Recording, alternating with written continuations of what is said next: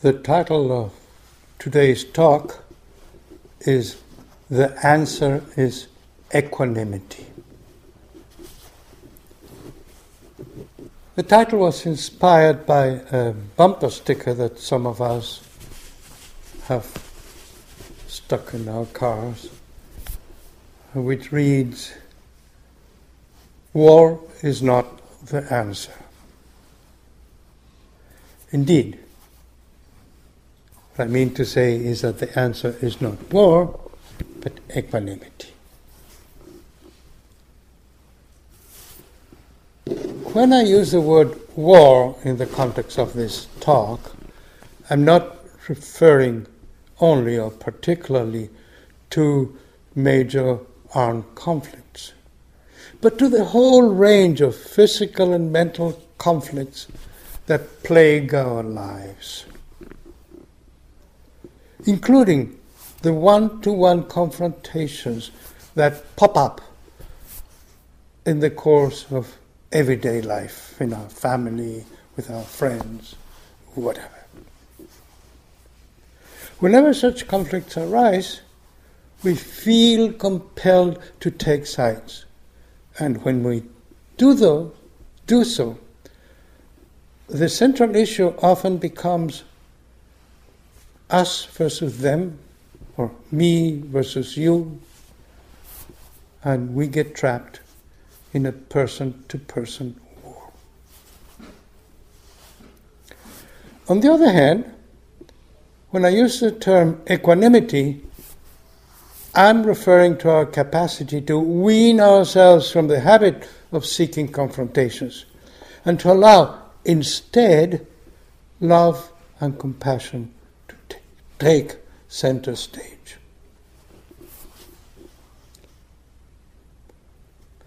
Louder, yeah? Sorry. The term equanimity derives from two Latin roots equus, meaning equal, and animus, meaning mind and heart. What does this anemic equality involve? It involves letting ourselves be touched by the suffering experienced by both sides in whatever conflict comes our way. We don't take side, but neither are we indifferent to the pain generated in that conflict. We do indeed care. In fact, in the Buddhist scriptures, indifference is categorized as the near enemy of equanimity. Something that looks similar, but is just the opposite. Here, a footnote may be in order. There are times when we are simply not ready to let ourselves be touched by the conflicts we witness without getting entangled into them. In such cases, it's understandable, it may be wise, that we choose to distance ourselves from them, from them for the time being. But distancing ourselves and ignoring the reality that come our way can never be a definitive recipe for how to live our lives.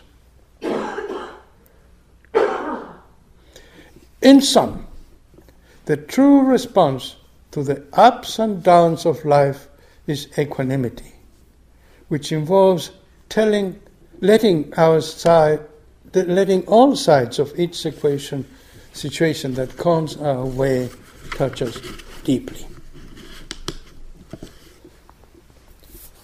As we avoid playing my side, one side against the other, we avoid adding fuel to the fire that those conflicts generate. To be equanimous entails taking a deep interest in whatever is going on whether we are directly involved or just witnessing it. Just as taking sides can contribute to inflame, inflame a situation, our equanimity, equanimity can infuse a sense of peaceful possibilities into it, not just in our eyes, but in the eyes of all parties involved. It is like throwing water to a fire. Okay, there's a lot of generalities here. Let me get more concrete and look at some examples, real examples. I grew up in Argentina under a military dictatorship. I joined the underground while I was in high school and ended up spending a few weeks in jail. Actually, not not just not just a simple jail. There was a place where people were being tortured. Somehow, I was there by mistake because, whatever. But I could see people, hear people screaming. I turned on the, they turned on the radio very loud to cover up the screams, but I could even hear them. Anyway, at the time, the only alternatives I could conceive of were either joining the underground movement, which I did, or complete indifference. Hence, it's not surprising, surprising that when I came to the US to study at the University of Michigan, I was 19 at the time, I got totally turned on by a song by Pete Seeger. You know, Pete Seeger lives in this area. He died recently. And he sang at the University Auditorium where I was a student. And the song he sang was entitled, Which Side Are You On? I'll give you the lyrics. Sorry, I can't sing. I can't keep a tune. But anyway, these are the lyrics. Which side are you on? Which side are you on? Which side are you on? Which side are you on? My daddy was a miner, and I'm a miner's son. And I'll stick with the Union till every battle's won. They say in Harlan County there are no neutrals there. You either be a Union man or a thug for J.H. Blair, where he is.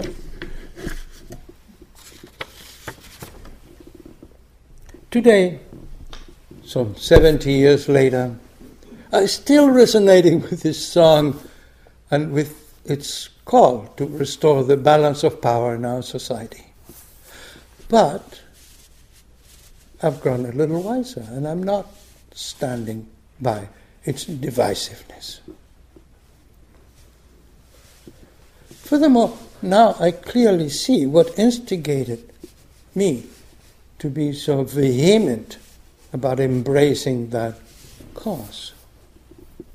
I had just landed in this country, just after being here for a few months and felt quite irrelevant in the context of the country, of the US. But then finding a cause to embrace made me feel relevant.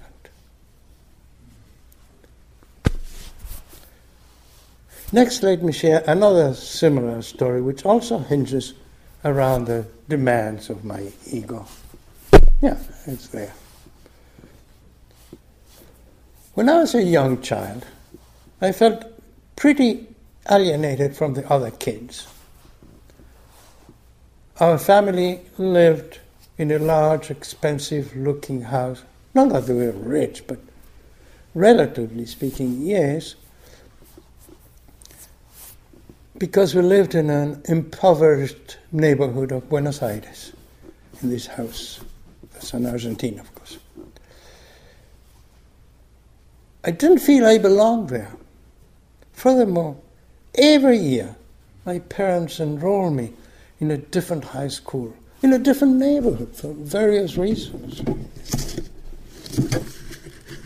In fact,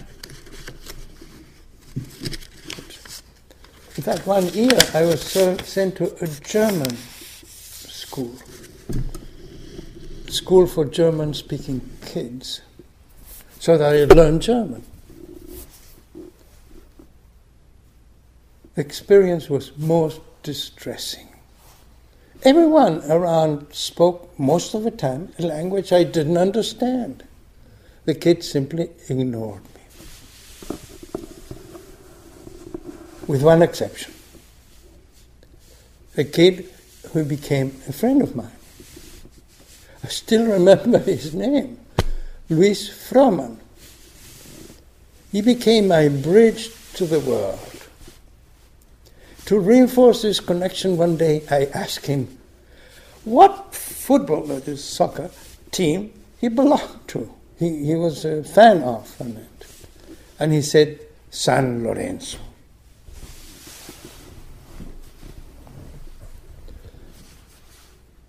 And so, ever since, I've been a faithful fan of San Lorenzo. Cheering for it, I felt I counted. Um, can I ask you a favor? Can you reach that box because I stupidly left it. There's a box down there. Right. Thank you very much.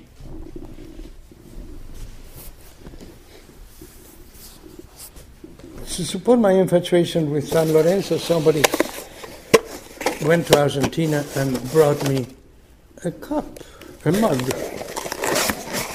This mug. It reads in Spanish. Sí, sí, señores, yo soy de San Lorenzo. Which means, yes, yes, gentlemen, I am, I, am of San Lorenzo.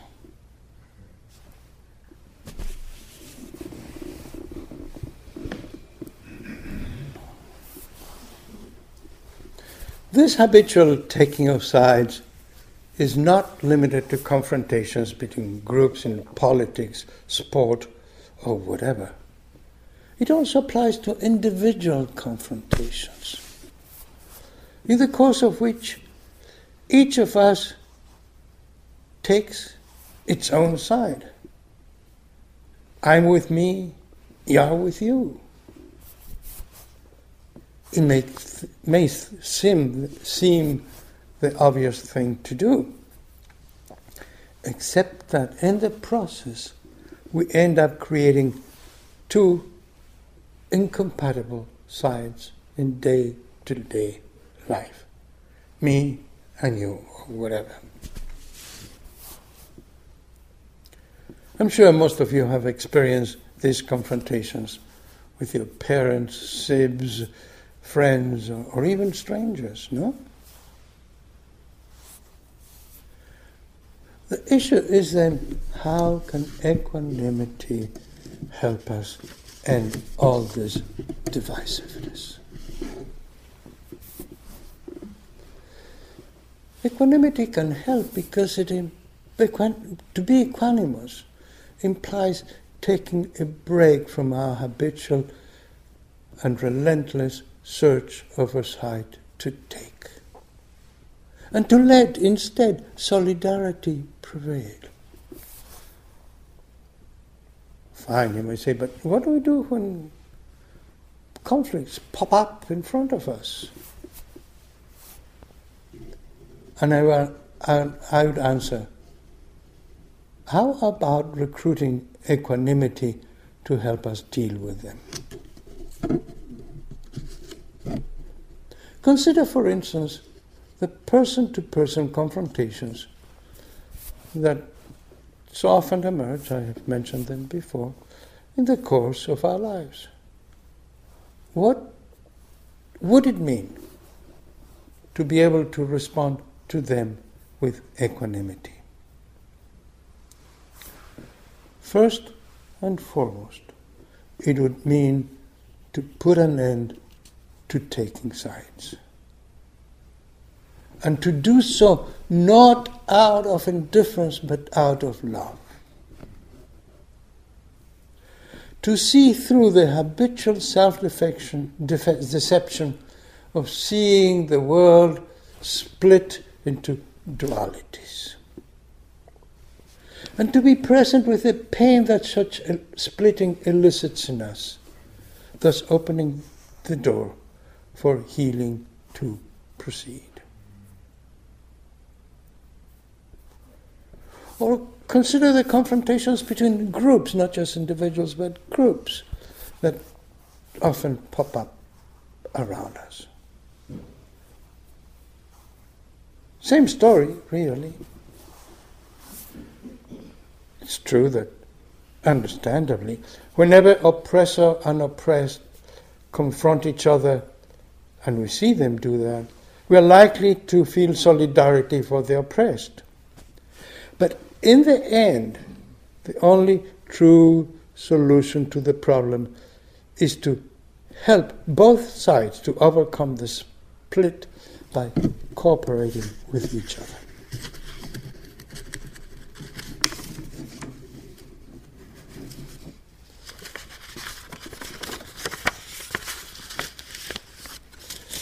Let me continue to illustrate the effects of equanimity on the conflicts that pop up in front of us, focusing first on conflicts that originate outside of ourselves. True, there's little we can do about their origination, but we surely can help mitigating them, refusing to add fuel to the fire that's already burning, and by stopping our heart from hardening around them. Pema Chodron, uh, quite an extraordinary meditation teacher, discusses this in her book entitled Practicing Peace in Times of War. Let me share a passage with you.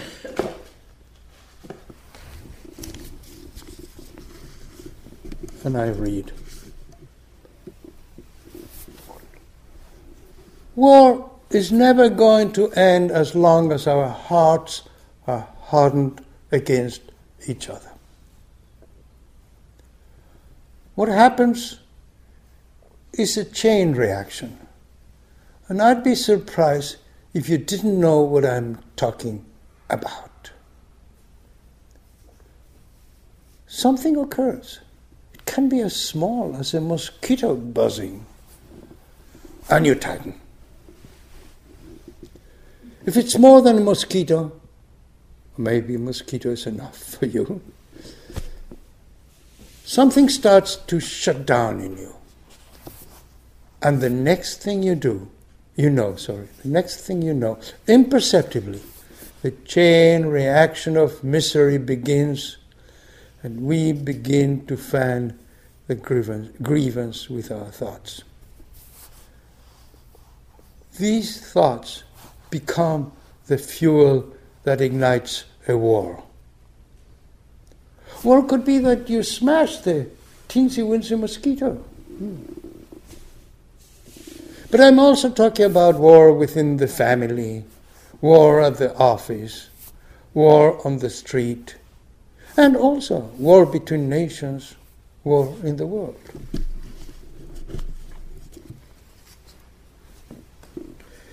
I should that add this that in this war, as we assign, as we draw the lines of battle. A part of ourselves gets often assigned to the enemy side. Like when we say to ourselves, Why didn't I say this or that to them? How stupid of me! And so our heart hardens to ourselves. What a waste.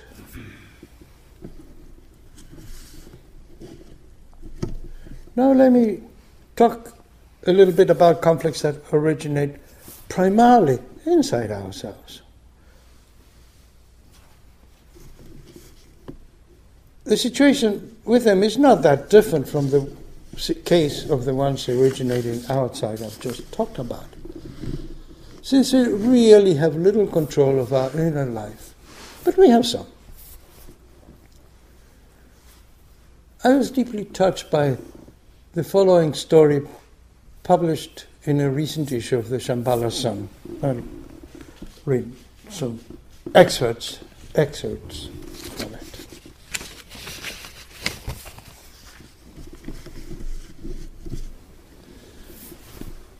When my daughter was four, this is written by Krissy Pozatek, whoever she is. When my daughter was four, she said to me, Mommy, I'm worried. She had tension in her voice and fear in her eyes. Concerned, I asked, Sweetie, what are you worried about?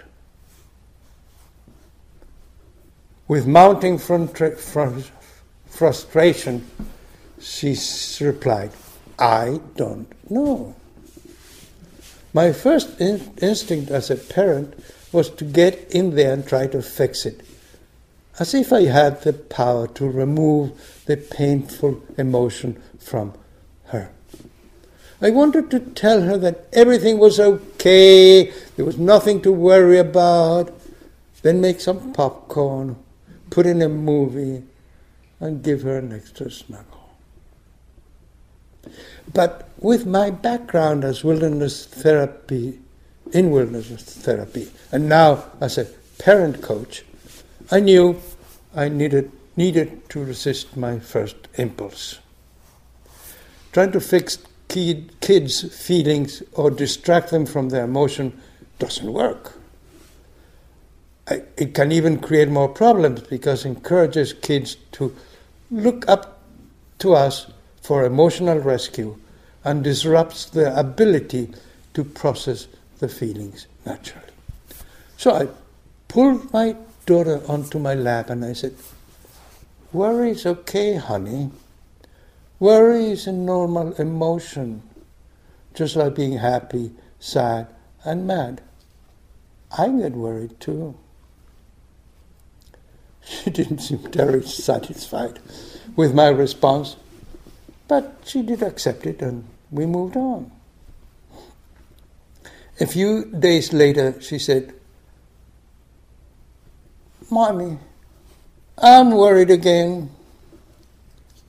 What are you worried about? I said. Now, most frustrated, I don't know. I continued with the same answer, where it's okay, is a normal feeling. And I added a few more things this time.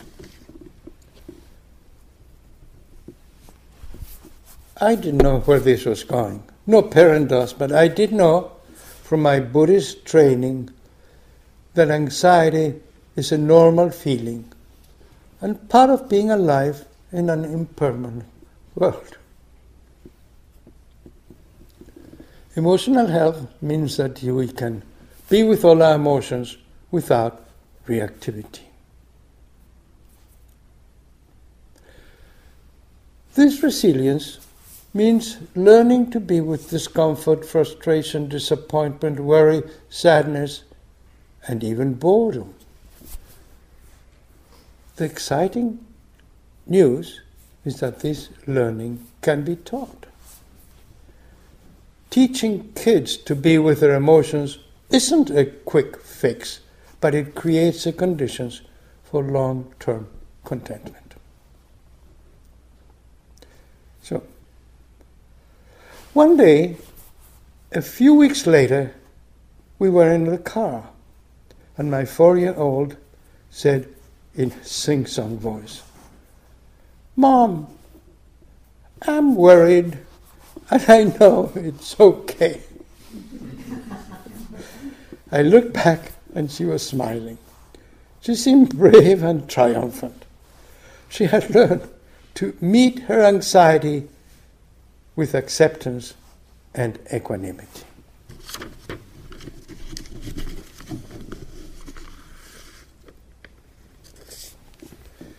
And so, whatever our age, it, is, it can indeed be a challenge to respond with equanimity to the conflicting stuff that so often emerges from inside ourselves.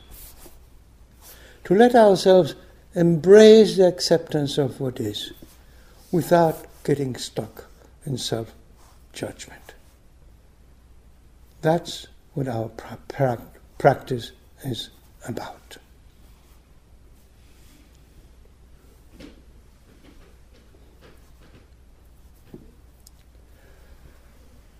As I said in the instructions earlier this morning, in the course of sitting meditation, we start by focusing on a chosen object, said the breath. In order to prepare ourselves for practicing choiceless awareness, in which we open up to the experience of whatever sensation that may come visiting us, and then to let it go in its own time. We do so with our physical sensations, breath, etc. And we can do that too with our emotions. By practicing choicelessness with our emotions, we pave a way for equanimity to prevail. What a gift.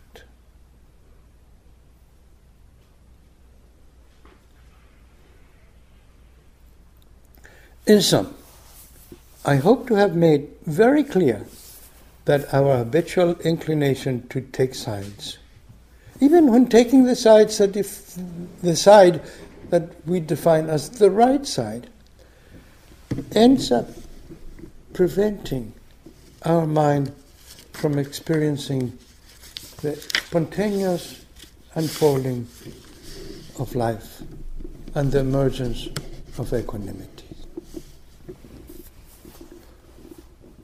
When we take sides, our mind gets imprisoned. imprisoned. On the other hand, when equanimity prevails, there is no encouragement for our habitual partisanship. We become fully present with the ingredients of the situation we are in, letting ourselves be touched by whatever pain or joy the situation generates. In other words, instead of reacting automatically to the situation we find ourselves involved in, which tends to to the escalation of the conflicts those situations harbor, we let ourselves open up to be touched by them in the spirit of equanimity. And we thus contribute to bring, pra- to bring, bring peace and love to the world, ourselves included.